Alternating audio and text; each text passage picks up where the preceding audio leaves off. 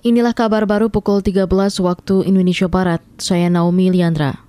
Posisi Indonesia dalam indeks terorisme global di tahun 2022 meningkat. Kepala Badan Nasional Penanggulangan Terorisme BNPT Boy Rafli Amar mengatakan posisi Indonesia merangkak ke urutan 24 setelah sebelumnya pada urutan ke-37 pada 2020. Jadi dalam rilis GTI terakhir kita ke-24, mengapa jadi naik rankingnya? Kelompok separatis terorisme Papua sudah dihitung di sini. Sebelumnya itu dihadapkan dengan pidana umum.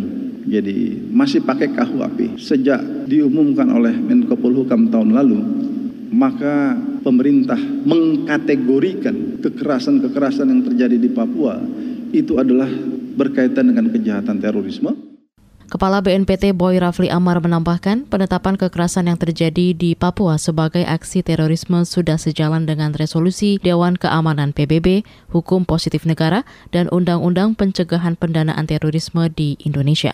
Kata dia, Indonesia saat ini telah memiliki Satgas Daftar Tersangka dan Terduga Organisasi Teroris atau Satgas DTTOT. Nantinya siapa saja yang terlibat dalam kejahatan terorisme akan masuk ke dalam daftar tersebut.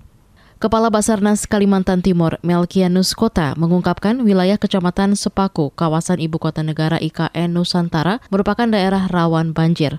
Selain itu, alur menuju IKN juga rawan kecelakaan laut karena cukup padat lalu lintas kapal.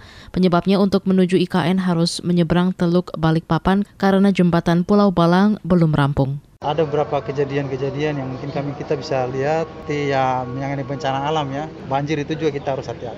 Di khususnya di wilayah IKN itu karena di, ada beberapa kejadian banjir kan dengan adanya ini kami akan bentuk satu unit di sana. Di sini apabila fasilitas seperti tempat sandar sudah siap, berarti itu akan difasilitasi ada kapal yang ukuran lebih besar daripada Wisanggen. Ya untuk backup semua IKN. Karena uh, alur transportasi untuk menuju IKN ini kan Kepala Basarnas Kalti Melkianus Kota menambahkan, dengan keberadaan IKN maka kantor pencarian dan pertolongan SAR Balikpapan kelas A akan naik statusnya menjadi tipe kelas 1 dengan penambahan personil sebanyak 300-an orang dan peralatan. Kita ke berita luar negeri. Perdana Menteri Sri Lanka Ranil Wickremesinghe mengatakan stabilisasi dan pemulihan negaranya diprediksi membutuhkan waktu sekitar 18 bulan. Dilansir dari Daily News, Ranil menyebut ke depan pemerintah akan mengupayakan proposal ekonomi yang didorong oleh konsensus dan amandemen ke-21 melalui bantuan India dan China. Sejak awal tahun ini Sri Lanka dihantam krisis ekonomi parah hingga kehabisan cadangan dana negara.